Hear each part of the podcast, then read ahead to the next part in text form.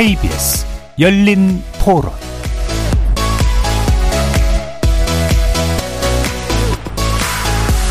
안녕하십니까. KBS 열린 토론 정준희입니다.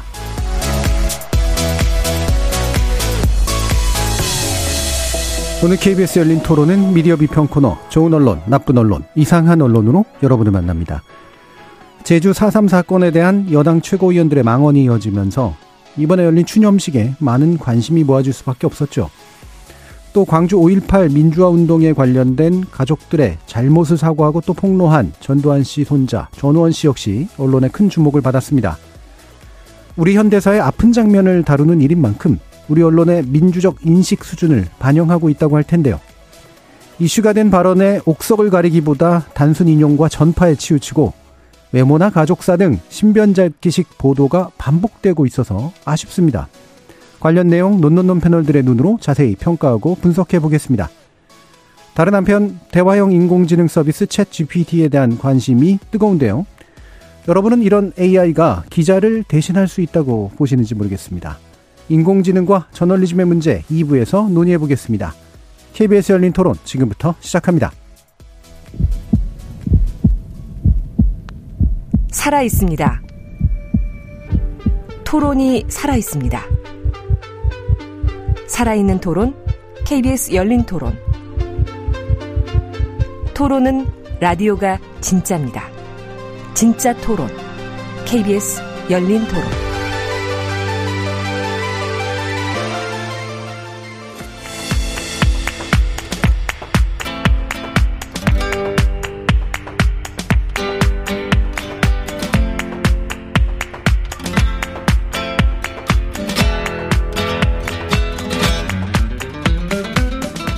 좋은 언론, 나쁜 언론, 이상한 언론?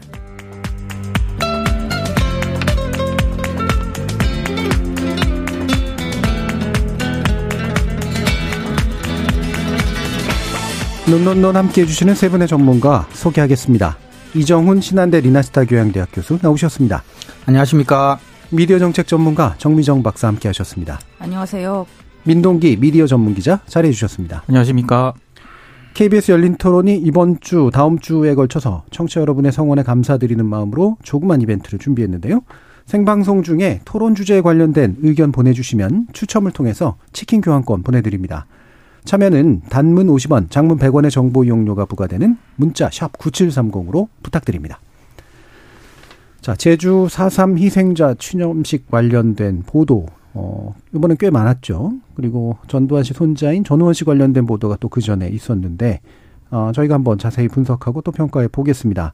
관련된 나쁜 보도 우선 짚어보죠. 이정훈 교수님. 네. 그, 저는 이번에 나쁜 보도를 맡았는데요. 어, 제가 가지고 온 보도는 어, 뉴시스 4월 3일자 아, 보도인데 제목이 태영호 4.3은 김일성 지시 비판에 어떤 점 사과해야 하나라는 제목의 예, 기사입니다. 근데 뭐 다들 뭐 맡은 보도 찾아보시느라고 보셨겠죠. 이런 류의 기사는 사실 뉴시스에만 실린 건 아닙니다. 네. 근데 제가 이제 가지고 온건 이 기사인데 제목 자체가 잘 이해가 안 가는데.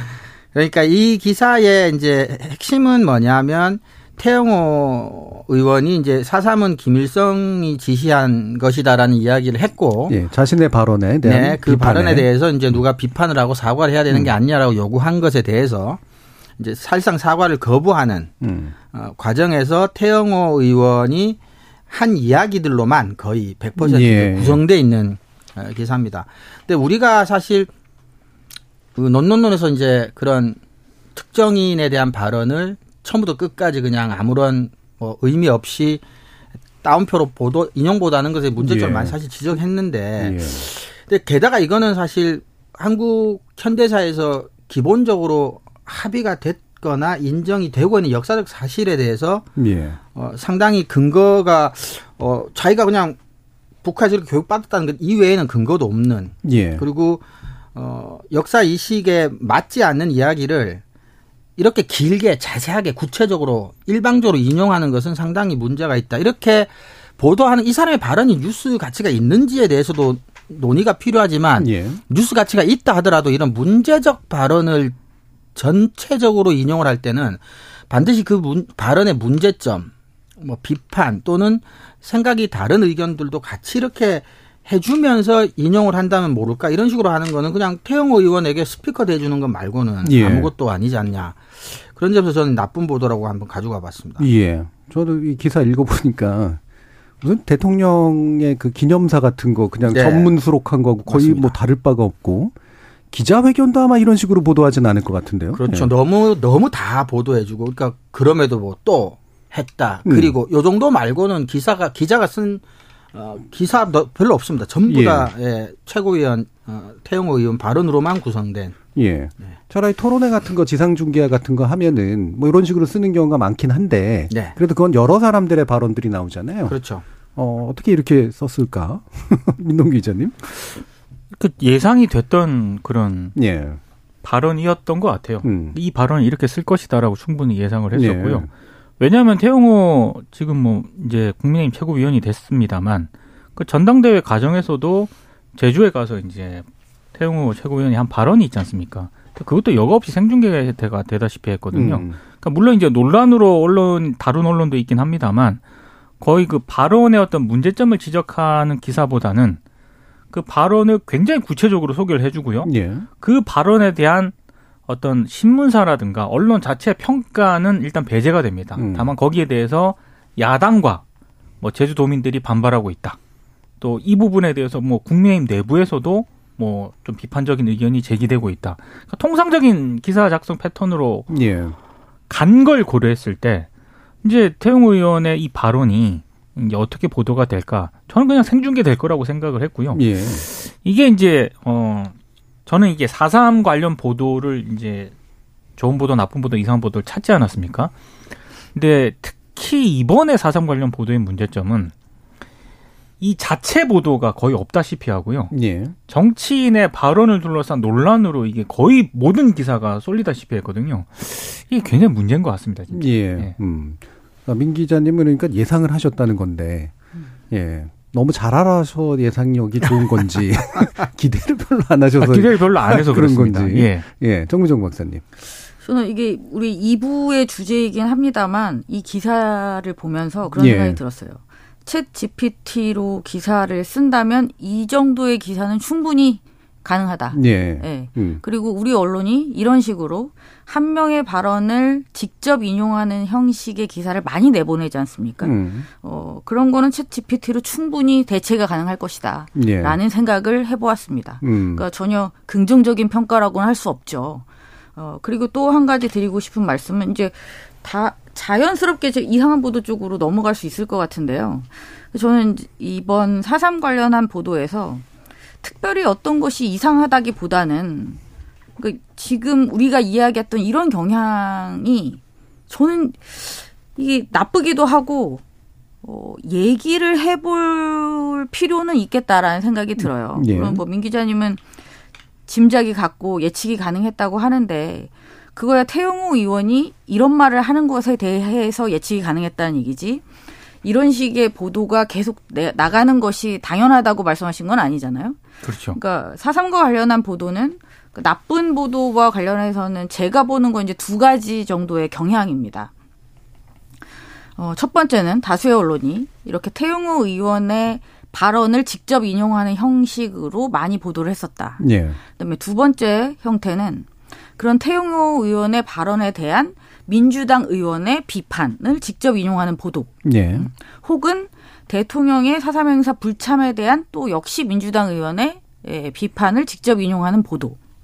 그러니까 이렇게 이제 두 가지 경향으로 크게 나눌 수 있을 것 같아요. 그러면서 이제 제가 생각하는 거는 지난번에 이제 일본 문제에서도 제가 이 부분을 말씀을 드렸었는데 어, 우리 언론이 다양한 이슈에 대해서 이런 식의 보도 경향을 보이고 있죠. 공통적으로. 어, 누군가가 말했다, 누군가가 말했다. 대립되는 의견을 그런 식으로 그냥 어, 나열하는 것에서 그치는 것으로 마치 공정성과 객관성을 확, 확보한 것처럼 어, 그렇게 생각하는 것 같은 느낌을 주고 있는데 그게 저는 이제 이슈에 따라서는 좀 다르게 적용할 필요가 있다는 생각이 들고 명백하게 기존의 어, 어떤 가치관이나 음, 팩트에 위반되는 것은 이런 식으로 나열을 하는 것은 적절하지 않다. 네. 특히 대립된다고 보여지는 어떤 양측의 의견이 있다면 어, 이런 의견의 경우에 4.3에 대한 이런 식의 태영호 의원식의 의견과 그것을 비판하는 의견이 있어요. 그럼 이 두 개의 의견은 대등한가? 음. 저는 첫 번째로 그 질문을 하고 싶어요. 저는 대등하다고 말할 수 없다고 봅니다. 예. 그다음에 두 번째 만약에 그 의견에 동의할 여지가 있다고 한다고 한다면 설명을 해야죠. 음. 그게 왜 타당한 문제 제기인가를 설명해야 되는데 그게 이제 없다는 거죠. 그리고 직접 비판을 전혀 하지 않고 정치인의 말을 통한 인용만으로 그것을 보도하고 그것이 마치 공정한 것처럼 그게 전부인 보도의 전부가 되는 것은 또 어떻게 해석해야 하는가? 음. 아, 그래서 이- 저는 이런 두 가지 의문점이 들었고요. 그러니까 이상하다기보다는 부정적이긴 하지만 이해를 하려고 해도 하기가 너무 힘들어요. 예. 뭐 어떻게들 생각하세요? 근데 그 대체로 동의하면서도 저는 조금 약간 결을 다르게 제가 느끼고 있는 게 뭐냐면 이제 의견일 경우에 의견을 보도할 때 기계적 뭐 중립성을 지킨다든지 뭐 공정성을 지킨다든지 하는 것은 그나마도 생각해 볼 봐줄 만한 여지가 있는데 제가 태영호 의원의 발언에 대한 일방적인 인용을 제가 나쁜 보도로 이야기한 이유는 뭐냐면 이거는 의견 보도가 아니에요. 왜냐하면 역사도 얼마 되지 않았거나 학계나 여러 사회적으로 합의가 좀 안 됐거나 그래서 논란의 여지가 있는 상태인 게 있고 어느 정도는 합의가 되거나 인정이 되거나 해서 일종의 역사적 상식이 된 부분들이 있는데 4.3이 어떠한 성격이었고 뭐 어떤 게 문제였고 뭐 이런 것들은 대체적으로는 어느 정도는 상식 수준으로 합의가 된 문제거든요. 그런 점에 대해서 전혀 다른 엉뚱한 이야기를 하는 것은 단순한 의견의 문제라기보다는 좀 사실 보도에서 그게 사실이 맞냐 아니냐 차원의 문제가 돼요. 저한테는 최소한. 예. 예. 그래서 태영호 의원의 발언은 단순히 의견이니까 뭐 그래도 보도 정치인의 발언으로서 보도할 가치가 있다 이런 차원만으로는 접근할 수 없는 문제가 있다고 봅니다. 그래서 역사적으로 받아들여지고 있는 사회적으로 상식 수준으로 어느 정도는 받아들여지고 있는 역사적 사실에 대해서 지금까지와는 너무 다른 엉뚱한 이야기를 할 때는 그게 상식과 얼마나 떨어져 있는지 그리고 그게 왜 문제가 되는지에 대한 이야기를 해, 해주지 않고 이렇게 인용하는 것은 1더하기를 3이라고 일방적으로 떠든 사람 인용해 주는 거랑 사실 저는 큰 테두리에선 같다고 봅니다. 예. 네, 저도 그 부분에는 일정적으로 동의를 하는 게 그렇기 때문에 그거에 반하는 의견이 이, 이 이런 의견과 대등하다고 볼 수 없다는 그렇죠, 예, 그렇죠. 얘기죠. 음, 그렇죠. 네. 예. 근데 지금 보도의 건수 수치로 본다면 이쪽 보도가 훨씬 양이 많아요. 맞죠? 예. 그러니까 이제 유형 분류를 해보면 굳이 나쁜 보도로 이제 카테고리를 만든 건 일방적으로 태의원의 말을 아무런 검증 없이 그냥 쭉 하고 심지어 반론조차 없이 낸 거는 이제 확실히 좀 나쁜 형태고 정 박사님이 얘기하시는 건 그중에 또 보면은 양쪽에 어 의견인 것처럼 해가지고 만들어서 보도한 건데 이건 좀 더 이상한 게 나쁜 쪽에 네, 가까운 네, 그렇죠. 건데 이두 가지는 이제 다 약간 다르긴 하죠. 훨씬 더 나쁜 형태가 물론 일단 있는 거고요. 이제 두 번째에서도 이제 그 대립시키는 의견처럼 보이지만 그게 대립이 필요한 문제냐라는 네. 그렇죠. 면에서는 이제 두 가지가 다 합쳐지는 건데 저는 사실 그런 의문을 가져요. 태 의원이 말하는 것에 대한 반대 의견을 민주당 의원 의견으로 하는 게 솔직히 맞아? 그러니까요. 예. 이건 정치적인 어떤 견해 차이의 문제가 아닌 건데. 그렇죠. 예. 뭐 그러니까 역사학자 정쟁, 정쟁 으로 예. 왜곡하는 거죠. 그렇죠. 예. 차라리 역사학자의 인터뷰를 따든가 네. 그렇죠. 저는 그래서 가장 이번에 4.3과 관련해서 언론 보도의 문제점이 뭐냐. 가장 큰 문제점을 꼽으라고 한다면은 자체 기사가 별로 없어요. 네. 네. 4.3과 관련된, 맞아. 4.3 제주 항쟁과 관련된 자체 기사가 진짜 극히 드뭅니다. 그러니까 사실 예전에는 그, 저 나름대로는 이제 개인적으로는 캘런더주의라고 해가지고 캘린더주의. 캘린더주의라고 음. 해서 뭐 달력 3, 기사. 3월, 음. 3월 1일, 5월 5.18, 네. 뭐 60항쟁, 음. 뭐 이런 어떤 그런 기념일마다 기념일, 예. 아, 이제 연례적으로 이렇게 기획 기사 내보내는 거 있지 예, 않습니까? 그게 그렇게 좋다고는 생각을 안 했거든요. 음. 어, 근데 이번에는 좀 달랐던 게 일단 점점 그 4.3이라든가 정말 그 뭐 위안부 문제라든가 이런 것도 특히 모르는 사람들이 의외로 많을 수가 있, 겠다 예. 음. 그렇기 때문에 언론 입장에서는 그렇다면 지금 2023년 제주 4.3 항쟁이 가지고 있는 의미에 대해서 최소한의 뭐, 뭐, 루포 기사가 됐든, 음. 자체 기획 기사가 됐든, 일단 이게 기본적으로 가져야 된다라고 생각을 하거든요. 음. 그 다음에 이제 이걸 둘러싸고 벌어지는 정치권 논쟁이 부차적으로 가야 된다라고 생각을 하는데, 한마디로 메인이 없습니다. 네. 그게 너무 이상하더라고요. 예. 음. 지금 0014님이 태영호, 태영호 의원 같은 가치관을 가지고 있는 사람도 문제지만 그런 인사를 국회로 보낸 유권자들 잘못도 크다고 봅니다. 지도층이라는 인사들의 왜곡된 역사관과 가치관 참으로 문제입니다라는 의견 주셨네요. 어, 그러니까 메인 기사 자체가 없다. 왜 없을까요? 관심이 많이 이제 네. 떨어진 걸 수도 있고요. 어, 특히 이런 부분에 대해서 사실 제주 4.3을 직접 기획하거나 다루려면 일단 생각보다 노력과 시간이 많이 네. 듭니다. 품이 많이 들죠. 음. 예, 그런 부분에 대한 어떤 필요성이라든가 이런 게 예전에 비해서 많이 떨어졌다고 밖에는 생각이 안 되고요. 음. 그렇기 때문에 쉽게 쓸 수 있는 기사에 손이 갈 수밖에 없는 거죠. 네. 왜냐하면 태용호 의원이 이렇게 얘기하고 민주당이 반박하고 뭐 심단체들이 반박, 반발하고 이런 거는 굉장히 쉽게 쓸 수 있습니다. 음. 예. 그러니까 기본적으로 기자들에게 요구되는 기본적인 직업적인 소양이나 능력 중에 하나가 문서를 발굴하고 문서를 다루는 능력 이고 사실상 네. 취재의 가장 기본은 이제 문서를 확보하고 문서를 정리하고 읽고 요약하고 이런 것들인데 그런 것들이 훈련이 제대로 뭐 여러 가지 이유로 어 뭐 기사를 하루에 너무 많이 써야 된다거나 뭐 여러 가지 이유를 포함해서 그게 훈련도 잘 안 되어 있고 이제는 뭐 그렇게 할 필요도 전혀 못 느끼고 그렇게 하니까 저는 전반적으로 그냥 취재 역량 자체가 점점 하향 평준화되는 게 아닌가. 그러니까 일부 몇몇 뭐 대형 언론사에 어 괜찮은 기자들 뭐 있다 없다 뭐 이런 뭐 한 명이라도 있다 없다 이런 것까지 얘기를 하는 건 아니지만 전반적으로는 좀 그런 경향이고 말씀하셨다시피 4.3이라 한 번에 알아보려면 좀 뒤지고 찾아보고 뭐 이렇게 해야 되는데 그게 뭐 어렵지 않나 여러 가지로. 예. 어, 예. 근데 그게 어렵다는 게 기자라는 직업한테는 이 기본인데 기본이 어렵다고 해야만 하는 상황 자체도 사실 비극적인 거죠. 어떤 예. 면에서는. 그리고 저는 습관적으로 기자들이 잘 사용하는 표현 중에 그게 있잖아요. 논란이 되고 있다. 예. 음. 그 표현도 이번에도 이 이슈 관련해서도 많은 기사에서 그 표현을 발견할 수 있었는데요. 그러면 논란을 보도해야죠. 음. 그 논란이 어떤 논란인지, 누가 이런 얘기를 해서 그 얘기에 대해서 어떤 의견이 있는지, 예. 그게 서술이 돼야 되는데 논란만 되고 있어. 음. 그럼 그 논란은 뭔데? 그렇잖아요? 논란이 되고 있으면 논란을 보도를 해야죠. 논란을 보도하지 않아요.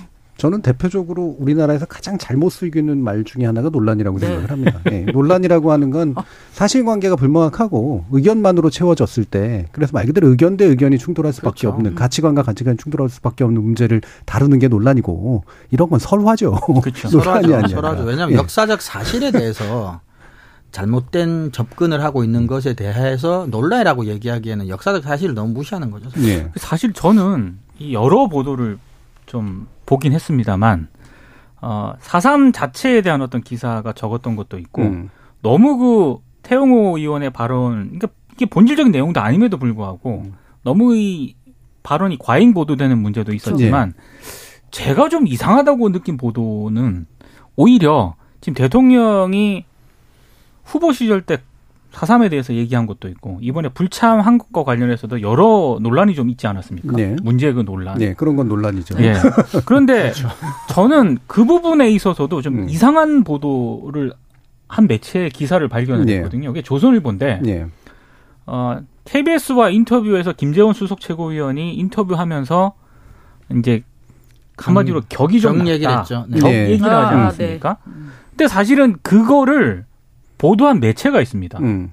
그 매체가 바로 조선일보거든요. 예, 예. 근데 공교롭게도 그날 김재원 수석 최고위원이 KBS 라디오 1라디오 최강지사랑 인터뷰한 바로 그날 그 조선일보에 실린 기사거든요. 예. 그리고 그 발언이 정말 묘하게도 음. 거의 유사합니다.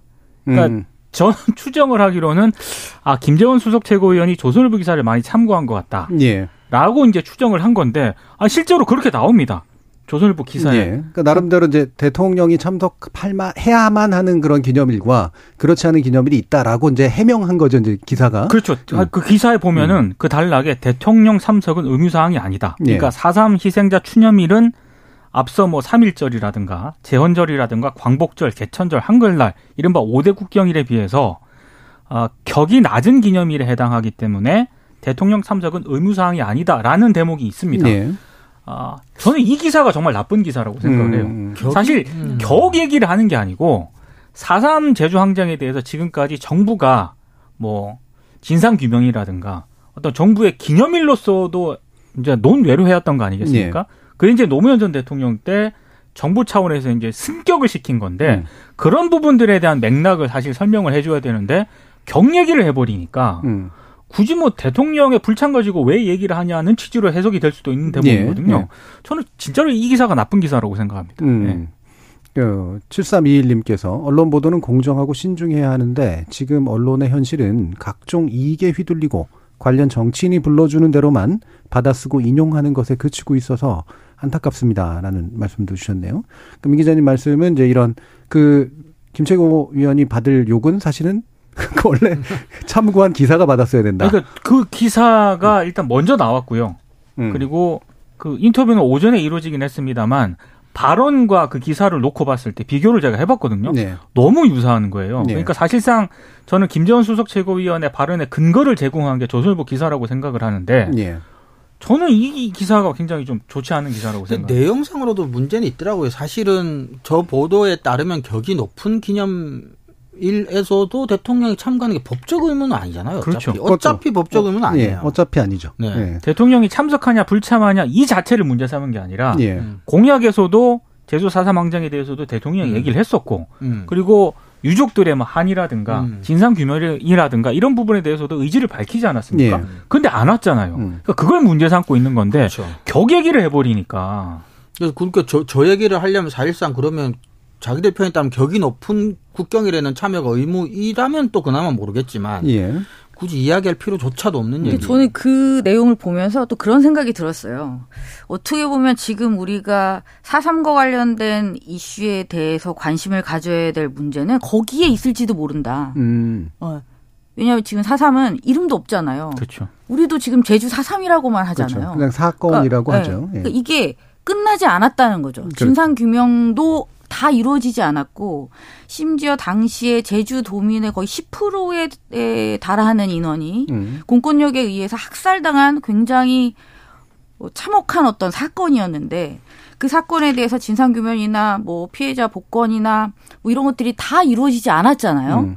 정말 최근에 21세기에 들어서부터 조금씩 조금씩 이루어져 왔으면 지금 그렇게 격이 낮은 수준에 머물러 있는 이 일을 우리는 이번에도 한 발자국 더 나아갔어야죠. 예. 그렇죠. 그건 예. 그게 안 됐던 것에 대한 반성과 통찰이 필요한 거죠. 음. 기사 보도에 예. 다수를 차지해야 되는 거는. 근데 어떻게 그딴 소리를 할 예. 수가 있을까요? 음. 그, 그 말투 속에 이제 보면 이게 무슨 많이들 얘기하잖아요. 제주 4.3은 사실 아주 현재 진행형의. 그 현대 네. 사적인 사건이다라고 얘기를 하고 그래서 말씀처럼 아직도 모르는 것도 많고 네. 그래서 좀 더 확정해야 될 것들도 많은데 그 빈틈을 이용해서 오히려 돌려버리고 있는 네. 거잖아요 지금. 음. 마치 몇백 년 전에 일어났는데 그 사, 몇백 년 전의 역사적 사건을 전혀 다른 시각에서 얘기하는 것처럼 그래서 마치 급과 격의 문제로 이제 하는 것처럼 프레임을 전환시키는 시도 자체도 어, 상당히 나쁜 측면들이 분명히 있는 것 네. 같습니다. 자, 그러면 이- 이렇게 아, 이게 이제 역사적 사건에 연관된 그리고 기념일하고 연관된 그런 것들에 관련된 보도 많은데 이 보도의 또 한 가지 측면의 문제는 아, 되게 주변 것들만 얘기하는 경향들이 있다는 거고요. 이게 5.18 관련해서 전우원 씨 사과, 이 대한 보도에서 이 부분이 굉장히 두드러졌는데 정민정 박사님 한번 말씀 주시죠. 와 저는 저- 정말 와 전우원 씨 관련 보도는 예. 아 정말 입에 담고 싶지도 않습니다. 진짜 그분의 사과가 지금 시기에 우리 사회에 미치는 어느 정도 영향이 분명히 있다고 봐요. 네. 그럼 그 사과를 계기로 해서 음. 뭔가 이렇게 정리를 해야 되잖아요. 그렇죠. 저는 당연히 이 사람이 이제 사과를 했어요. 어, 그러면 이제 지금 시기에, 음, 무슨 이야기가 다뤄져야 될까 기사에서? 음. 그러면 전두환 씨가 저지른 행위에 대한 이야기가 정돈이 돼야죠. 그렇죠? 그래서 이러 이러 이러 했었는데 결국 합당한 처벌이 이루어지지 않았다. 음. 그래서 이 사람의 지금 사과가 이런 식의 의미가 있는 것이다. 뭐 이런 식의 정리가 필요한데 다수의 보도를 차지하고 있는 것이 이 사람이 잘생겼다. 뭐 멋지다. 몸도 좋다. 뭐 더 더 뭐 인용을 하고 싶지도 않습니다. 이런 보도가 너무 많아요. 음. 너무 많아요. 그러니까 저는 근데 이렇게 어, 외모를 칭찬하는 보도가 많은 이유는 뭘까? 음. 그럼 전우현 씨가 했던 사과에 대해서 일정 정도의 긍정적인 뉘앙스를 가지고 있어서 이렇게 된 걸까? 예. 그럼 이건 이거랑 무슨 연관관계가 있을까? 그럼 더 이제 혼란에 빠지는 거죠. 정말 이상한 이상한 보도들입니다. 이거는. 예. 근데 이 보도가 가장 많은 분량을 차지하고 있습니다. 예. 네.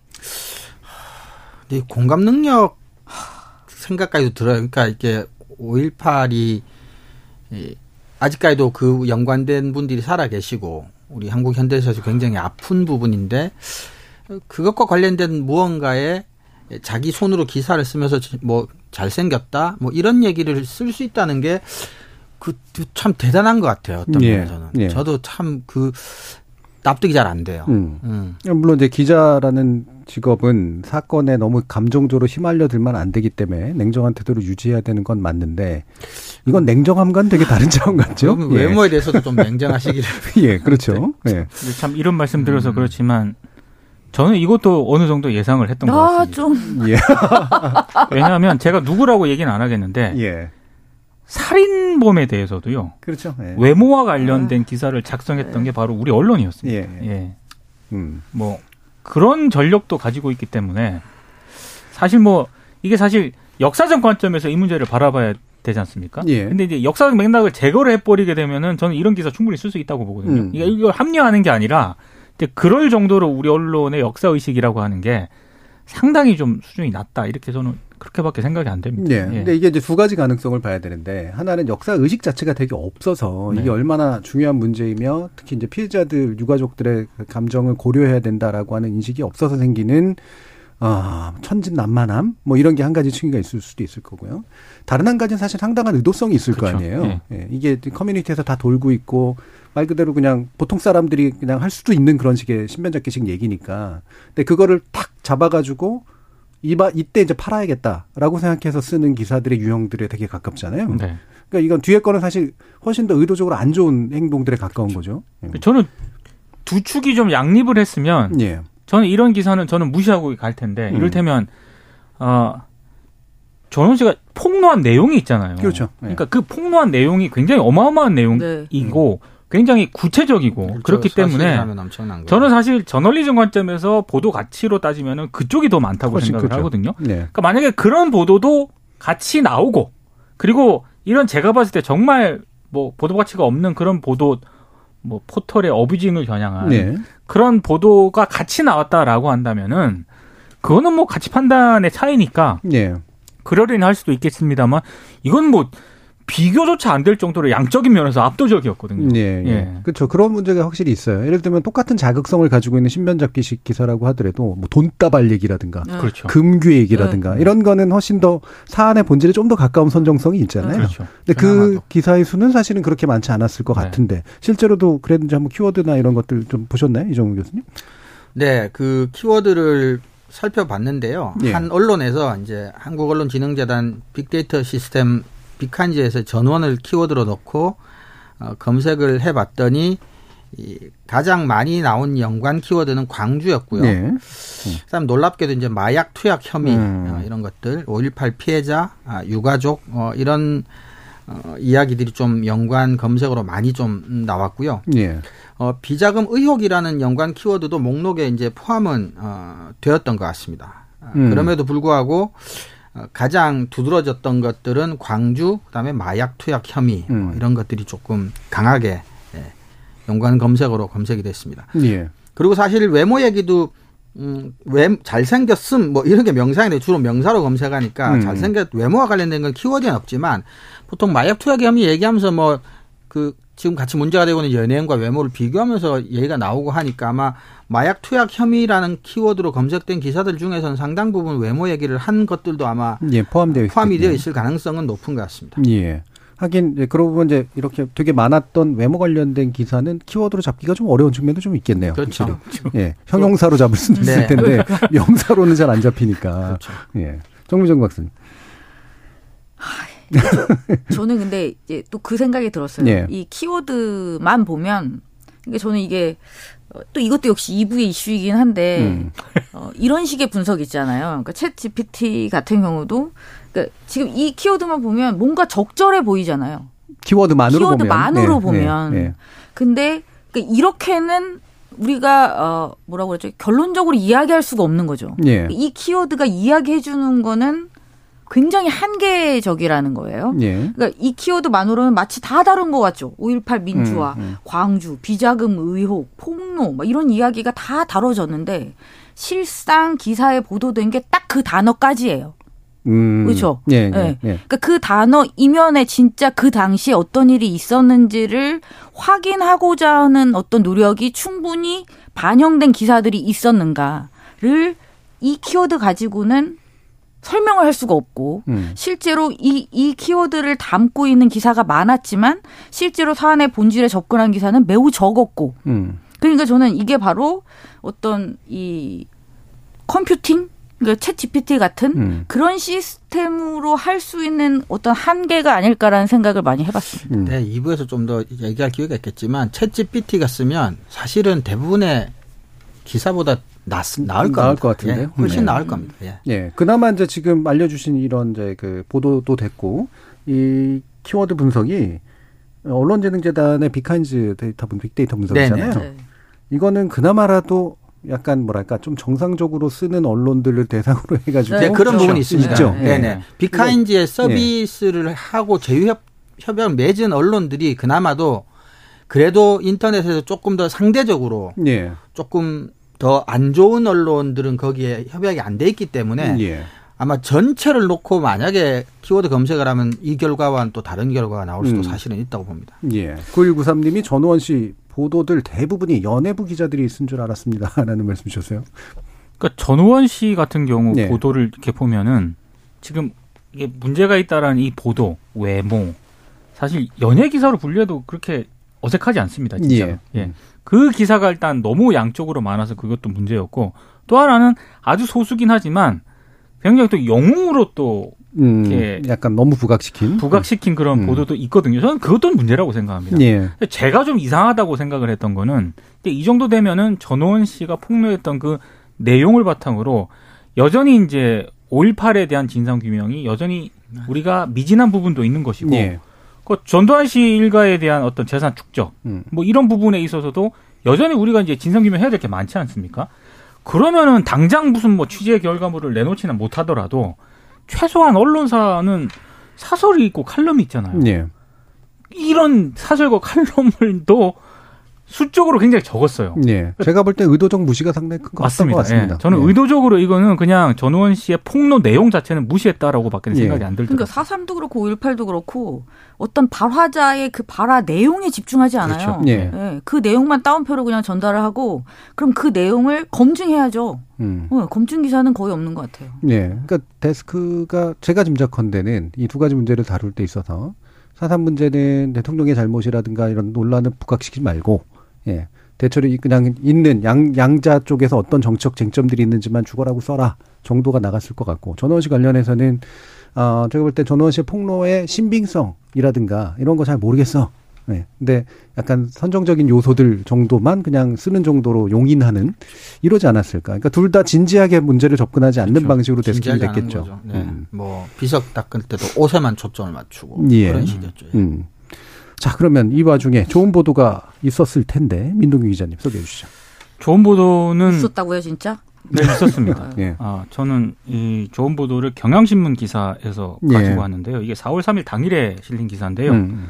제목은 4.3 의인들은 역사의 은인이라는 그런 예, 예. 제목의 기사고 생존자가 있습니다. 음. 강순주 씨라고요. 올해 이제 91살입니다.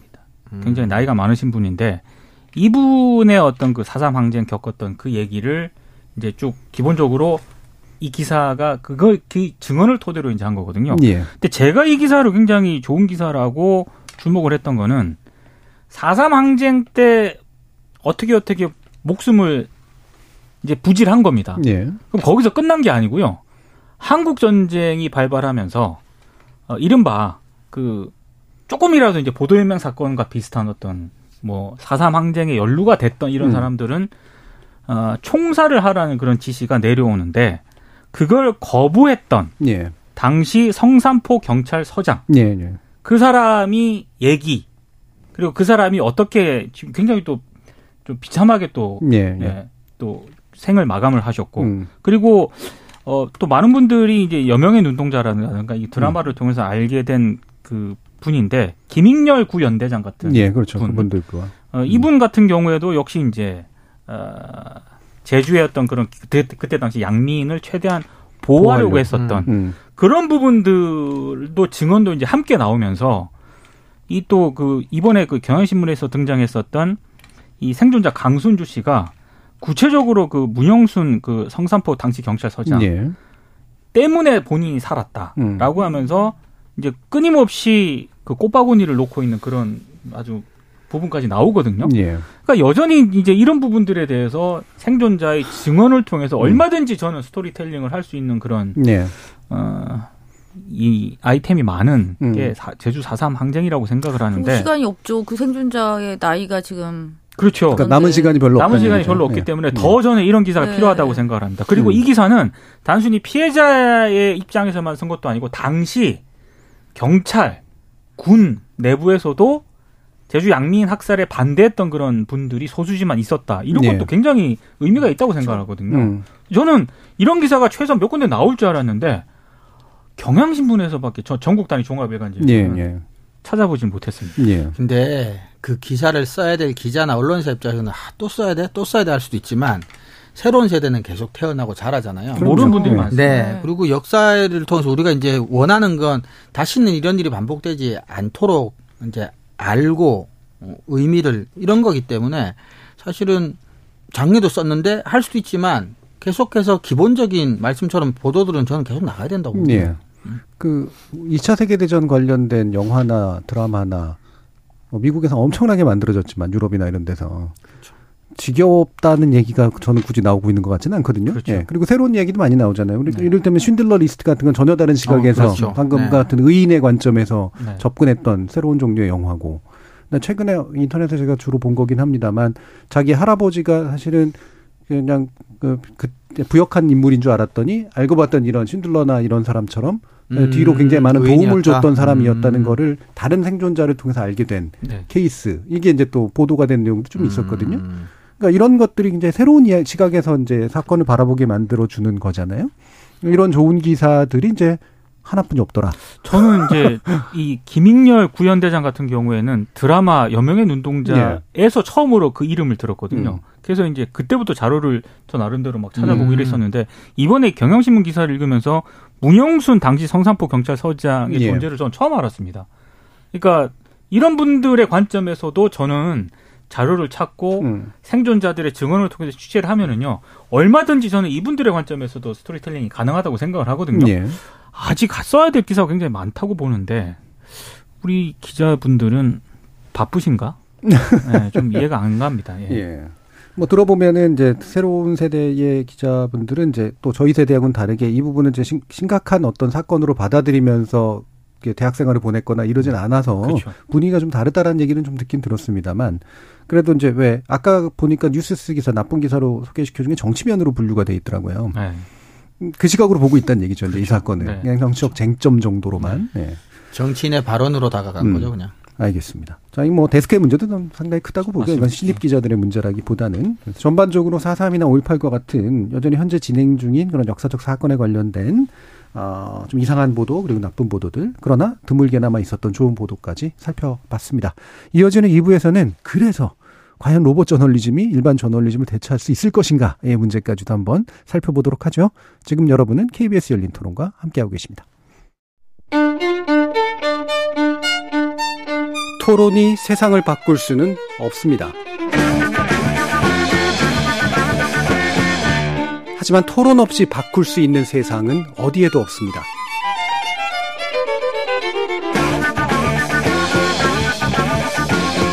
세상의 선한 변화를 갈망하는 당신. 정답이 아니라 질문의 힘을 당신. 우리 KBS 열린 토론에서 만납시다.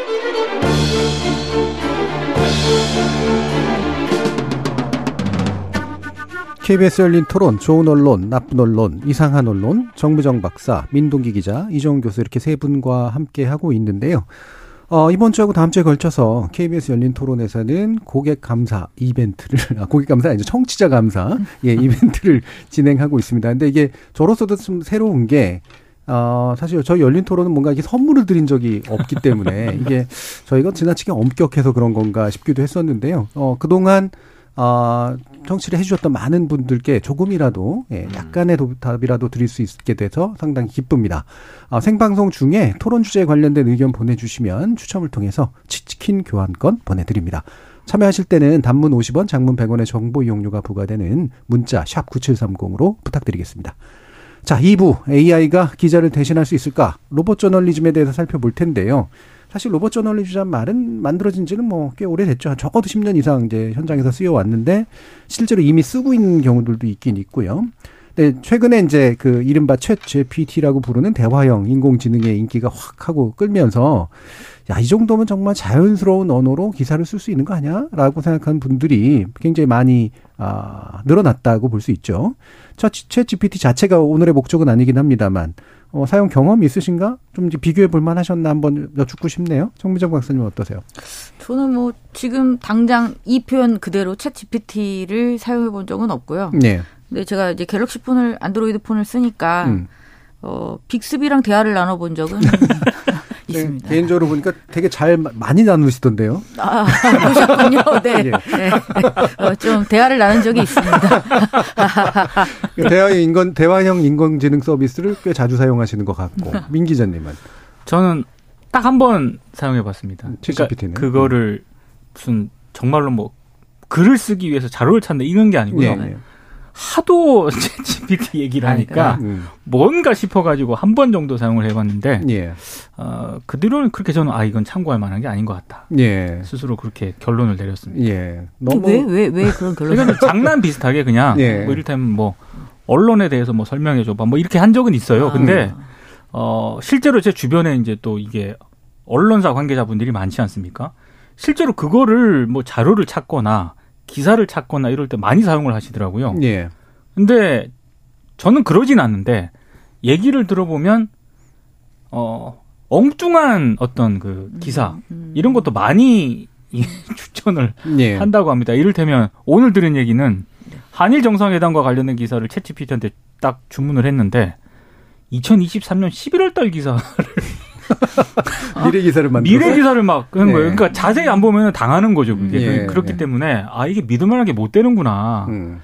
저는 뭐 직접적으로 뭐 일을 하거나 예. 아니면 무슨 뭐 기사를 검색하거나 자료를 뭐 찾거나 이럴 때 아, 이건 아직까지는 좀 음. 검증이 필요하겠다. 음. 이런 생각을 좀 하게 됐습니다. 예. 믿을만한 게 못 되는구나를 발견해서 그만하신 거죠. 그렇죠, 저는. 예. 예. 믿을 만한지까지 알아보신 건 아니고. 그렇습니다. 예. 이정은 교수님. 어, 저도 누가 동료 교수가 한번 이렇게 해서 그냥 한번 살짝 한번 해보긴 했는데 또 이제 근데 우리 저희 쪽에선 또 새로운 직업적 도전이기 때문에 예. 학생들 리포트 뭐 이런 부분들이 있기 때문에 좀 음. 교수들끼리는 모이면 가끔씩 이야기는 좀 최근에 하고 있는 편이에요. 예. 예. 음. 그쪽은 그, 걱정이죠. 걱정이 예. 많습니다. 예. 음. 실제로 리포트는 챗GPT가 굉장히 잘 씁니다. 네. 예. 음. 질문만 정말 정교하면 왜냐하면 이미 자료화된 것들이 많아서 machine learning이 이미 잘 이루어져 있어서 근데 이제 기사는 사실은 끊임없이 새로 발생하는 사건을 쫓아가야 되는 문제가 그렇죠. 있기 때문에 그래서 한계가 있는 건 사실인데 우리 청취자들 의견 몇 가지 좀 한번 들어볼까요? 7343님은 AI가 기자를 지원해 줄 수는 있지만 대체할 수는 없다고 봅니다. AI는 판단 능력이 없고 현장에 뛰어나갈 수도 없잖아요. 기자님들 화이팅 해주셨는데 안 뛰어나가시는 분은 약간 찔리긴 하겠습니다. 예. 7611님, 사실 나열식 기사는 채 GPT로도 충분히 쓸 수 있어 보입니다. 기사 내용의 균형이나 메시지가 없는 기사, 그런 기사를 쓰는 기자는 아마도 자연 도태가 되겠죠라는 말씀 주셨네요. 자연 도태라고 하셨는데 이게 인공지능이잖아요. 제가 볼 때 인공 도태가 될 것 같습니다. 자, 그러면 음 저희가 이제 로봇 저널리즘이라고 하는 말을 썼는데 이건 이제 한 10년 전부터 쓰이기 시작한 말입니다. 근데 이걸 로봇 저널리즘이라 그러니까 최근에 이제 최 GPT 시대에는 왠지 약간 낡은 단어 같은 그런 느낌을 주긴 하는데 음, 그렇죠. 네, 언론학계에서 는 어떤 식으로 보고 있는지 일단 정규정 박사님. 사실 이게 완전하게 정립된 개념인가라고 보면 뭐 그렇지는 않습니다. 예. 예. 다수의 이 디지털에 기반한 개념들이 새롭게 적용되는 경우는 많이 있는데 그게 뭐 이론적으로나 학문적으로 뭔가 확실하게 정립이 돼서 그 정의에 의해서 뭔가가 이루어진다라고 보기에는 어려운 것 중에 하나가 이 로봇 저널리즘이라고 볼 수 있습니다.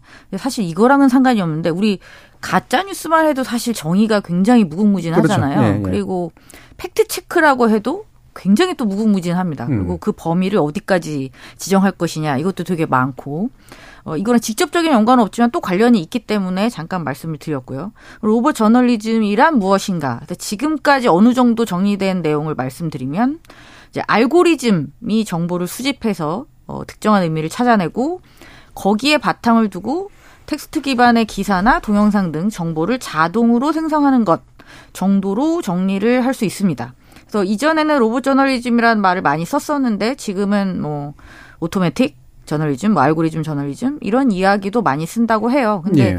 뭐 일반적으로 그러면 뭐 어떤 단어가 더 맞다, 어떤 표현이 더 맞다라고 정리하기는 아직 좀 힘든 음, 그런 생성되고 있는 어떤 개념 중에 하나라고 이해하시면 될 것 같습니다. 예. 그 로봇 저널리즘이라는 말을 썼을 때 로봇은 이제 마치 이제 인간형 로봇 같은 걸 생각하실 텐데 사실 인공지능도 이제 bot이라고 하는 그렇죠. 걸 쓰잖아요. 예, 자동 처리하는 어떤 주체를 말하는 거고 그렇죠. 그게 특히나 이제 crawling이라고 부르는 데이터를 긁어오는데도 bot이라는 말을 쓰고 긁어와서 이제 재 생산할 때도 이제 bot이라는 말을 쓰기 때문에 그래서 그런 정도의 의미로 좀 이해해 주시면 좋을 것 같고요. 이정훈 교수님은 요 저는 뭐 deep learning이나 알고리즘이나 이런 쪽이 오히려 지금 우리가 말하고 있는 대상의 현상하고는 좀 더 잘 부합되는 표현인 것 같아요. 예. 로봇이라는 표현이 방금 말씀하셨다시피 틀렸거나 잘못됐다기보다는 우리가 너무나 이렇게 한쪽으로 생각하는 그 로봇이 애니메이션에 나오는 음. 인간형 로봇 그쪽에 너무 가깝기 때문에 로봇 저널리즘이라고 하면은 뭐 로봇이 기자로 취직을 해서 뭐 의자에서 밀어내고 이렇게 생각하기도 쉬울 것 같은데 그렇죠. 펜 들고 막 하는 네네네 네, 네. 그래서 그런 쪽이라기보다는 좀 알고리즘이 그러니까 딥러니까 좀 이렇게 학습을 해서 음. 필요한 정보들을 찾아서 조합하고 거기에 붙일 만한 사진이나 동영상 추천해주는 또는 원함 찾아주는 음. 뭐 이런 정도기 때문에 알고리즘 저널리즘 정도가 저는 지금 현재로서는 그래도 좀 적절한 이름이 아닌가 싶습니다. 음, 예. 현장에 계시는 민 기자님. 저도 비슷한 의견입니다. 예. 그러니까 이게 뭐 키오스크라고 해가지고 요즘 네. 많은 분야에 있어서 대체가 되고 있지 않습니까? 예. 사람에 대해서. 음. 어, 언론계도 저는 이런 흐름은 뭐 벗어날 수는 없다고 보고요. 예. 다만 어, 두 가지 측면에서 저는 생각이 약간 복잡한데 음. 하나는 한국 언론의 현실을 좀 냉정하게 평가를 해봤을 때 어, 아마 뉴스 수용자들 독자들은 그런 생각을 할 것 같아요. 예. 챗 GPT가 쓰는 기사나 그렇죠. 어, 일반 정말 그, 그 비슷한 어떤 정말 포털에 끊임없이 동의 뭐 동의어 예. 반복적인 어, 똑같은 그런 기사 뭐 이런 거랑 무슨 차별이 있느냐. 음. 그래서 오히려 이제 어떤 뭐 로봇 저널리즘이 됐든 챗 GPT가 쓰는 기사가 됐든 오히려 이쪽이 더 정확한 것 아니냐 이런 음. 생각을 하실 수도 있을 것 같고요. 예. 그런 부분에 있어서는 좀 언론계에서도 많이 좀 위기의식을 느껴야 된다라고 보고 다만 그럼에도 불구하고 저는 어떤 뭐 로봇이라는 단어가 됐든 음. 아니면 챗 GPT가 됐든 여기에다가 저널리즘을 붙이는 음. 그런 어, 것에 대해서는 예.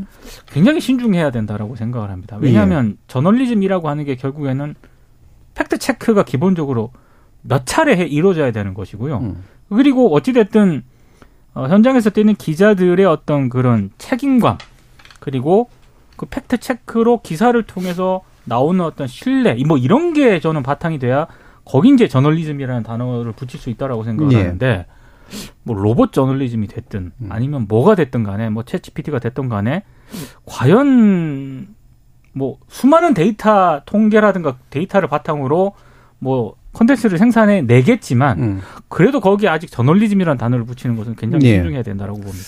근데 저는 음, 오히려 어, 애써 긍정적으로 생각하려고 하는 부분들이 몇 가지가 있습니다. 첫 번째는 왜냐하면 어, 우리나라 언론이 그 챗GPT가 자신들의 직업적 직업에 어떤 영, 나쁜 영향을 미칠 것이냐에 대해서 우려를 할 자격을 갖기 위해서는 예. 내가 지금 현재 하고 있는 일이 알고리즘에 의해서 대체될 정도밖에 안 되는 일을 내가 하고 있느냐 아니면 알고리즘이 더- 대체할 수 없는 일을 덧붙여서 하고 있느냐에 대한 질문에 대한 대답 스스로 먼저 가져야 된다고 봐요. 예. 제가 생각하기에는 하루에 제가 어, 포탈에서 읽는 기사의 90% 95%는 알고리즘에게 맡기면 훨씬 심지어 훨씬 더 잘 쓸만한 기사들입니다. 예. 근데 그 정도 기사밖에 쓰고 있지 않으면서 챗GPT가 자신들의 직업에 위협적인 요소가 될 것에 대해서 걱정한다는 거는 저는 약간은 뭐 자가당착 같은 면도 있다고 봅니다. 예. 반대적으로 무슨 얘기냐면 예를 들어 탐사 전문 기자들이 챗GPT에 대해서 위협을 그렇게까지? 많이 느낄까요? 그렇죠. 왜냐하면 챗 GPT가 할 수 없는 일을, 그러니까 민 기자님 말씀하신 전형적인 저널리즘의 정의에 해당하는 일을 하고 계신 분들은 사실은 그렇게 걱정 안 해도 돼요. 그런 점은 제가 애써 긍정적으로 보고 있다는 게 저는 이게 굉장히 강력한 위기감을 줬으면 좋겠습니다. 음. 그래서 사실은 지금 대부분의 기사들 우리 앞에서 이야기했던 나쁜 보도도 마찬가지고 제가 오늘 낮에 검찰과 언론 관련 토론하고 왔는데 검찰 출입하는 기자들이 이야기하는 그러잖아요. 출입처가 왜 필요한지. 그럼 출입처에서 주는 기사 받았을 정도면 어 그것도 저는 그 복잡한 문제도 챗 GPT가 해결해 줄 거라고 저는 예. 기대한다고 토론을 하고 왔는데 챗 GPT한테 맡기면 피곤해하지도 않고 지치지도 않고 월급 줘서 기사 여러 명 쓰느니 챗 GPT 하나 갖고 해결할 수도 있지 않느냐 이런 위기감을 좀 느껴야지 저는 해결이 된다고 봐요. 그래서 음. 학자들 기자들 지금까지 얘기했던 거 다 필요 없고 챗 GPT가 좀 더 발전했으면 좋겠다. 음. 그- 그 위기감을 아까 느껴야 된다고 저도 이제 음. 얘기를 했었는데 저는 문제 의식이 뭐냐면은 챗 GPT가 어 다 맞는 게 아니거든요. 예. 이를테면 사용하신 분들 얘기를 들어보면 어떤 주제에 대해서 뭔가를 찾아달라고 요구를 하면은 틀린 게 굉장히 많습니다. 아, 그럼요. 예. 그러니까 그거를 기자들이 또 크로스 체크를 또 해야 되는 거예요. 예. 그러니까 그런 어떤 음, 뭐 책임감을 갖지 않으면은 챗 GPT가 계속 발전을 해서 뭔가 챗 GPT, GPT가 내놓은 어떤 근거 통계라든가 자료라든가 생 콘텐츠가 다 맞는 것이다라고 보기에는 그렇게 인식이 된다라고 한다면 그건 또 다른 위기가 저는 아, 그거는 당연한 네. 말씀이에요. 지금 버전에서는 또, 그런데 그거는 이제 기술적으로 극복하고 못하고 사실 이런 문제라기보다는 제 말은 이게 계속해서 전문가들이 정교화시키고 발전시켜서 버전업을 해서 오류를 자꾸 줄이고 그래서 이게 점점 지금과 같은 그냥 예를 들면 모 유명 연예인 그냥 들어가서 사이트 SNS 들어가서 그대로 끌고 와서 긁어오는. 다운표만 음. 붙이는 거 정도로 하면은 지금 버전에서 충분해요. 근데 그런 정도의 기사들이 많잖아요. 그러니까 이게 자꾸 발전해서 직업을 뺏어갈 거라는 위기감을 주지 않으면 더 이상 발전하지 않을 예. 것 같은 위기감을 제가 말씀드리고 예. 싶은 거죠. 그렇죠. 그러니까 실제로 위기가 됐냐 아니냐의 문제가 아니라, 아니라, 예, 예. 본질의 저널리즘은 사실 위기를 느낄 필요가 없으나 없으나 음. 실제로 본질의 저널리즘 안 하는 저널리즘이 워낙 많기 때문에 그렇죠. 그래서 최 GPT를 제대로 활용하는 언론사가 나와서 그거를 싹다 정리해 줘 버리면 그러길 바란다라는 식의 얘기를 예. 하는 거죠. 그러면 이제 진정한 저널리즘을 하는 쪽이 이제 오히려 더 부각되고 남을 수 있지 그렇죠. 않겠느냐. 자, 1918님은 스포츠 관련해서는 AI가 기사를 많이 쓰고 있다고 하던데 차라리 정치 기사도 AI가 쓴 게 나올 수도 있을 것 같습니다. 라는 말씀 주셨고요. 근데 왜 울어, 우, 울고 계실까요? 유유를 써주셨네요. 자, 김진희 님은 정해진 알고리즘에 따라 사람의 흉내를 내는 거라 AI가 쓰는 기사는 별로 호기심이 안 생깁니다. 라는 의견도 주셨고요. 5815 님이 챗 GPT가 없는 시절에도 많은 기자들이 영혼 없는 글들을 써왔는데 뭐가 다른 거죠? 진정한 기자가 몇이나 될까요? 서글프네요. 라는 그런 말씀도 주셨습니다. 자, 그러면 이제 사실은 인공지능이나 이런 챗 GPT 같은 데들이 이- 이미 이제 사실은 뭐 복사해서 붙여넣기 같은 그런 기사 또는 보도자료 그대로 올리는 기사 이것저것 이른바 아, 시쳇말로 우라카이라고 부르는 네. 여러 가지를 묶어가지고 실제 내용들을 이제 만들어내는 그런 방식의 창의성 하나 없는 것들을 이미 해온 데들이 다수니까 사실 그 정도는 충분히 ChatGPT가 할 수 있지 않느냐 얘기 가능하죠. 그러면 아, 본질의 저널리즘이라고 부르는 어떤 것들은 여전히 불가능하다라고 보는가에 대한 견해를 한번 여쭤볼게요. 정미정 박사님. 저는 지금 인공지능에게 맡길 수 없다라고 생각하는 것은 그겁니다.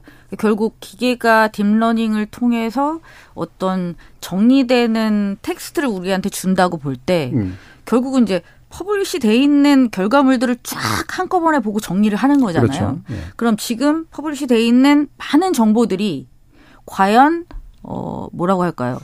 편향을 배제할 수 있을 정도의 그러니까 능력을 인공지능이 가지고 있는가? 예.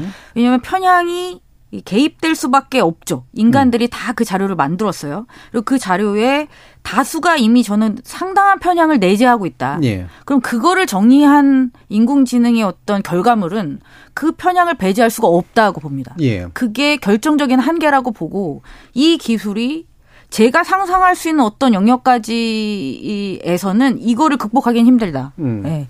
그렇다면 인간은 다르거든요. 인간은 본인이 가지고 있는 가치관에 따라서 아무리 다수의 결과물이 있다고 하더라도 소수의 의견을 채택할 수 있습니다. 예. 그리고 무엇이 옳고 그른지를 내 가치관에 바- 아, 근거해서 판단할 수가 있고 음. 그래서 저는 이런 점에서 인간과 이 기계는 음, 확실하게 지금 다르고 한동안은 저는 이게 깨질 수는 없다고 봅니다. 물론 예. 수준 낮은 현 단계의 일부 저널리즘을 대체할 가능성이 없다고 말할 수는 없지만 음. 없지만 그리고 그렇기 때문에 위기감을 느끼는 일부 집단이 존재할 수 있다는 것도 인정하지만 그럼에도 불구하고 우리가 기대하는 저널리즘 영역에서 기계가 대체할 수 있는 것은 저는 불가능하다. 현재 기준으로는 그렇게 예. 보고 있습니다. 예. 민 기자님. 통계라든가 여러 가지 뭐 수치 음. 그 다음에 디지털 자료라고 하는 게 흩어져 있지 않습니까? 예. 그래서 어떤 거를 이를테면 만약에 뭐 어떤 질문 같은 거를 준비하거나 이럴 음. 때 충분히 전 챗GPT를 활용할 수 있다고 봅니다. 예. 근데 그걸 그대로 쓰는 게 아니라 그걸 바탕으로 어느 정도 정리를 하는 수준이니까요. 이제 이제 그런 차원에서는 전 챗GPT 역할이 분명히 있다라고 생각을 하는데 결국에는 어 저널리즘 본령에 있어서의 차이점은 우리가 지금도 마찬가지지 않습니까? 탐사 보도를 하더라도 100% 완벽하게 취재를 해서 쓰는 건 아니거든요. 예. 나름대로 팩트 체크를 하고 당사자한테 확인도 하고 반론도 듣고 여러 명의 취재원이 있지 않습니까? 그리고 이제 거기다 혹시 뭐 자료라든가 통계라든가 이런 걸 바탕으로 종합적으로 이제 기사를 작성을 하게 되는데 그게 저는 100% 완벽하지 않고 90% 정도만 된다 하더라도 그 나름의 근거를 가지고 논리적으로 설명이 가능하면 저는 좋은 보도라고 생각을 하거든요. 예. 근데 챗 GPT를 뭐 일을 업무에서 많이 사용해 보신 분들은 아시겠지만 여러 통계나 근거를 바탕으로 이게 가장 가능성이 있다라고 제시를 하는 게 챗 GPT거든요. 예. 그러니까 확인을 해서 뭔가 뭐 논리적 근거를 통해서 이렇게 보도를 하는 거하고는 근본적으로 다를 수밖에 없습니다. 저는. 예. 그러니까 그 부분은 챗 GPT가 아무리 알고리즘이라든가 음. 어, 그런 게 뭐 지금보다 기술력이 훨씬 뛰어난다 하더라도 그거를 저기 사람이 하는 거를 저는 대체할 수는 그리고 좀 저는 또 말씀드리고 싶은 싶어요. 게 저널리즘에서 제가 생각할 때 굉장히 중요하다고 생각하는 거는 그겁니다. 결국 어 아젠다거든요. 그렇죠. 음. 어떤 이슈를 정할 것인가. 예. 그건 맡길 수가 없고 그럼 어떤 이슈를 무슨 기준으로 정할 것인가 결국 인간이 내 가치관과 그다음에 어떤 시대적인 맥락과 여러 가지를 고려해서 정하는 거잖아요. 정한 다음에는 역시 저는 또 기자에게 가장 중요한 덕목이 질문을 하는 것이라고 생각하는데 예. 결국 기계한테도 질문을 던져야죠. 음. 뭘 찾으라고 해야 되고 질문을 던져야 되고 이 인간의 영역을 기계가 언제쯤 대체할 수 있을지 저는 아직 멀었다고 생각합니다. 예. 근데 이게 제가 아까 얘기했던 교수님이 일맥상통인데 근대를 네 번째 얘기하고. 네. 좀 슬, 슬픈 거예요. 예. 그러니까 처- 처음에 문제를 느끼고 자료를 찾고 정리하고 분류한 다음에 마지막에 이제 판단이나 평가라는 과정이 있다면 양 끝단은 기계가 할수 없다고 보통 봅니다. 그렇죠. 이거를 문제라고 느끼는 것과 음. 판단 평가는 영역. 근데 우리나라 언론 우리 지금 몇 년째 하면서 느끼는 우리나라 언론 보도의 가장 큰 문제점이 이 두 가지가 없다는 거거든요. 그러니까 자기들이 문제라고 원래 느끼는- 잘해야 될 걸 잘하지 못하고 네. 있다는 거죠. 그리고 가운데 것도 사실은 음. 따지고 보면 민 기자님 말씀 맞다나 당연히 기본적인 베리피케 그러니까 사실 확인 검증은 해야 되는데 그것조차도 안 한다라고도 말하기 부끄럽게 안 해도 될 만한 기사들이 많아요. 그냥 남이 한 말 따오고 SNS 긁어오고 이런 것들. 예. 그래서 챗 GPT가 대체할 수 없는 영역이 있다는 거는 사실은 굉장히 상식적으로 누구나 알 겁니다. 음. 근데 문제는 챗 GPT가 도입되기 전에도 이미 우리나라 언론은 사람들이 사, 사람들밖에 할 수 없는 일을 잘 안 하고 있 는 채로 두려워만 한, 한다는 게 이제 저는 굉장히 좀 화가 난다고 하면 좀 과장되지만 좀, 예. 좀 그렇다는 거죠. 그 서글프다. 정도. 네네, 네. 서글퍼요, 사실. 그러니까 대체할 수는 없는데 대체를 할 것 같아서 걱정이에요, 사실. 대체할 만한 요소들은 굉장히 많이 네, 있죠. 네, 예, 네, 여러 가지 면에서. 실제로 많이 쓸 것 같아요. 예. 말하지 않고. 그러니까 예를 들면 우리가 유사 언론이라고 부르는 그러니까 이렇게 여기저기서 긁어가지고 제목만 샥샥 바꿔가지고 올리는 네. 그 네티즌 의견 하는 네. 분들 음. 이런 분들 자리는 당연히 이건 뭐 네. 대체할 수 있지 않겠습니까? 그렇죠. 예. 그래서 저는 음. 참그챗 GPT 관련 기사를 보면서 제일 한심하다고 생각했던 기사 유형이 있는데요. 음. 뭐챗 GPT를 뭐 이렇게 사용해 봤더니 예. 이런 기사 물론 처음에는 그렇게 쓸 수 있는데 음. 계속 그런 식으로 기사를 많이 쓰더라고요. 음. 근데 그게 결국에는 그렇게 쓰면은 그게 본인한테 화살이 되돌아온다는 사실을 왜 모르는 걸까? 그러니까 음. 저는 챗GPT를 쓸 때 언제든지 지금 단계에서는 어, 워낙에 이제 한국 언론 신뢰도가 낮다 보니까 음. 또 기자들이 뭐 굳이 안 써도 되는 거를 막 여러 많은 기자들이 또 많은 양의 기사를 생산해 내지 않습니까? 그게 결국에는 챗GPT가 그걸 대체할 수도 있기 때문에 예. 그 이거를 언제든지 이 보조적인 어떤 정말 좀 보도 가치가 있는 어떤 그런 취재 결과물의 보조적인 수단으로 쓸 생각을 해야 되는데 여전히 그 챗GPT가 마치 새로운 어떤 예. 그런 것처럼 기사를 막 쓴단 말이죠. 음. 제가 봤을 때 정신을 못 차렸다 음. 그런 생각이 좀 들더라고요. 근데 이런 부분은 어떠신 것 같아요? 저는 이게 일선 기자들이 생각하는 것하고 언론사 사주가 생각하는 것하고는 좀 분리돼서 볼 있죠. 있다고 네. 봐요. 어, 사주들은 이게 이제 어차피 우리가 지금도 약간 의심하는 게 데스크나 윗선에서 이 정도의 기사만 써 충분해 더 이상 깊이 취재하는데 다른 데 시, 시간 쓰지 마라고 생각하는 게 맞다면 그 사람들에겐 정말 챗 GPT가 기자들보다는 훨씬 더 유용성이나 예. 필요성이 높다고 볼 수도 있고 그 사람들이 도입한다면 기자들의 의지와는 상관없을 수도 있고 그리고 우리가 지금 질문을 잘못까지는 아니지만 방향이 근데 마치 우리가 뭐 선택의 문제인 것처럼 얘기하는데 사실 기술의 변화나 역사의 발전은 우리의 선택과는 상관없습니다. 언젠간 오고 사진이 회화의 모사 기능을 다 가져갔듯이 그러면 지금 기자들이 해야 될 생각들은 이게 뭐 쓸 수 있을까 쓸 수 없을까 쓰면 어떻게 쓸까가 아니라 챗 GPT가 할 수 없는 나만이 할 수 있는 것들로 지금이라도 돌아가서 그것을 열심히 하는 방법밖에 없다고 봐요 저는. 예. 박선희님께서 챗 GPT는 데이터 기반해서 답을 주기 때문에 가짜 정보 유포자가 있다면 엄청 위험하겠죠. 독도에 대한 답변도 영문이나 불어로 질문하면 일본 자료를 기반으로 한 답변을 주더군요라는 그런 말씀을 주셨는데 이게 이제 또 아까 정미정 박사님 네. 얘기하신 원자료의 편향을 이제 그렇죠. 거꾸로 대체할 수 있는 어떤 인간적 결정을 어떻게 할 것인가라는 문제하고 연관이 돼 있는 부분이죠. 지금 논란이 되고 있는 게 챗GPT가 사진이라든가 네. 이런 것도 얼마든지 fake가 가능하거든요. 예. 이미 그렇게 되고 있고요. 음. 그러니까 그런 것들이 만약에 어떤 그 ChatGPT가 어떤 질문을 던졌을 때 그걸 바탕으로 만약에 통계를 뭐 가능성을 제시하거나 음. 이러면 나중에 그게 지금 단계에서는 어느 정도 걸러는 이제 fact check가 가능하겠지만 만약에 그 컨텐츠가 압도적으로 많았을 때 음. 기자 사람이 일일이 그런 걸 다 팩트 체크가 가능할까 저는 예. 이런 생각까지 좀 들더라고요. 예. 저는 사실은 근본적으로 이렇게 불안감을 느끼는 분들한테 이렇게 괜찮다고 얘기하는 게 뭐냐면 챗 GPT가 전화를 걸어서 물어볼 수 있으면 그때 큰일 납니다. 그렇죠. 네. 그때 진짜 큰일. 우리나라 취재, 그러니까 정상적 취재를 하는 것에 대부분 다 전화로 시작하잖아요. 그렇죠. 그리고 전화를 받아주는 사람이 있어야 되잖아요. 네, 챗 GPT입니다. 그리고 물어보고 이제 무슨 의원님 이런 건 답을 해주시겠습니까? 라고 혹여 말한다고 해도 답을 주겠냐고. 음. 저건 사람한테 답을 주려고 하는 거기 때문에 기존의 취재 네트워크도 굉장히 중요한 거잖아요. 그리고 일단 그게 나와야 그게 좋은 기사든 안 나쁜 기사든 그게 나와야 그걸 가지고 받아 쓰는 기사들이 생기죠. 근데 대부분 이제 챗 GPT라는 건 결국 받아 써서 해석하는 그런 기사들인데 이 애초에 취재 단계가 상당히 중요한 영역이라 이게 별거 아닌 것 같아도 그럼요. 예, 결국은 전화하는 기자들이 여전히 대체되기는 어려울 것이다. 그러니까 저는 아까 제가 4.3 관련해서 좋은 예. 보도로 꼽아 저기 소개해드렸던 경향신문 기사 있지 예. 않습니까? 나중에 챗GPT 기술이 그 정도까지 커버할 수 음. 있는 그런 기술이 뭐 발전할 수 있을지는 모르겠습니다만 음. 저는 그런 기사는 챗GPT가 절대 못 쓴다고 생각하거든요. 예, 예. 음. 발품을 판 기사. 예, 그렇죠. 저는 현재 기준으로는 일종의 왜 이런 표현을 써도 되나? 장비빨 있잖아요. 장비빨. 네, 네, 네. 뭔가를 잘하려면 사실 장비빨이 중요하지 않습니까? 예, 장비를 잘 저는- 갖춰야 된다는 네. 말씀이시죠. 그래서 인공지능 챗 GPT를 그런 일종의 장비로서 활용한다면 그렇죠. 네. 충분히 예, 유용하게 되죠. 할수 있을 거라고 저는 딱 거기까지만 했으면 좋겠습니다. 그러니까 제발. 저도 음. 아까 아까 그 뭐 챗GPT를 써봤더니 네. 이런 기사 쓸 게 아니고요. 좀 더 이제 한 단계 높이기 위해서 이거를 네. 보조제나 지원 수단으로 그렇죠. 좀 써야 되는데 예. 마치 이거를 또 어뷰징 비슷하게 이게 기사를 쓰는 걸 보면서 예. 진짜 한심하다는 생각을 예. 좀 했습니다. 예. 그걸 이제 체험형 기사라고 이제 써놨는데 사실 알고 보면 저는 그것도 체험 제대로 안 했을 거라고 맞습니다. 생각을 해요. 예. 그렇다면 차라리 챗 GPT 특집을 한번 해서 챗 GPT를 써서 기사를 작성해 봤습니다.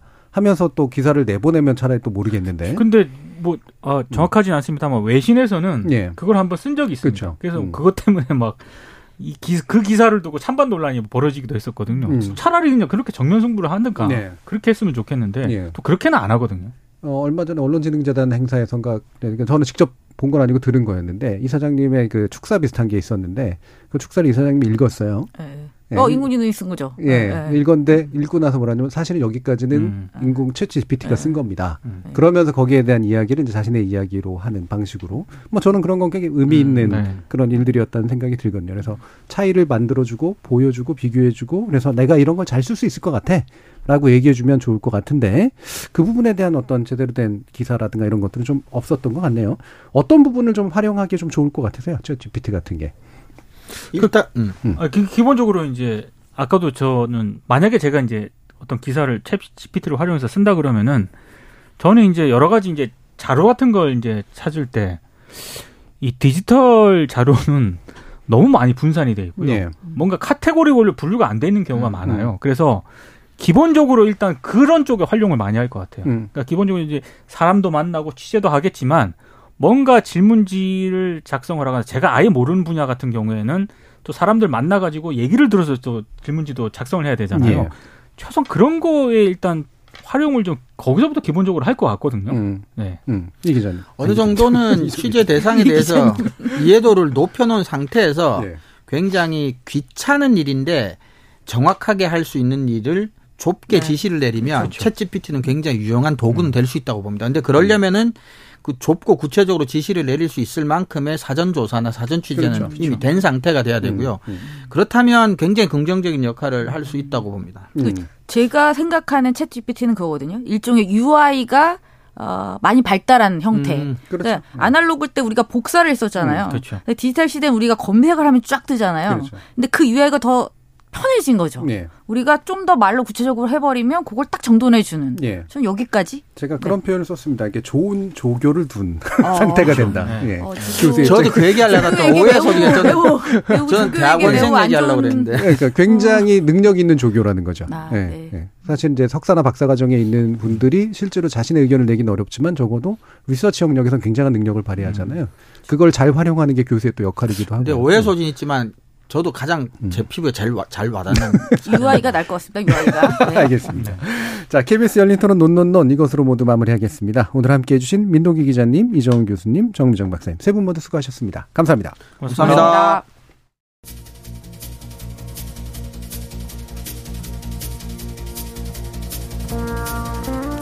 판사의 판결이 공정하지 못하다고 느낄 때, 복사해서 붙여넣은 글보다도 못한 기사를 접할 때 흔히들 이렇게 말하죠. 차라리 인공지능한테 맡기는 게 낫겠다고요.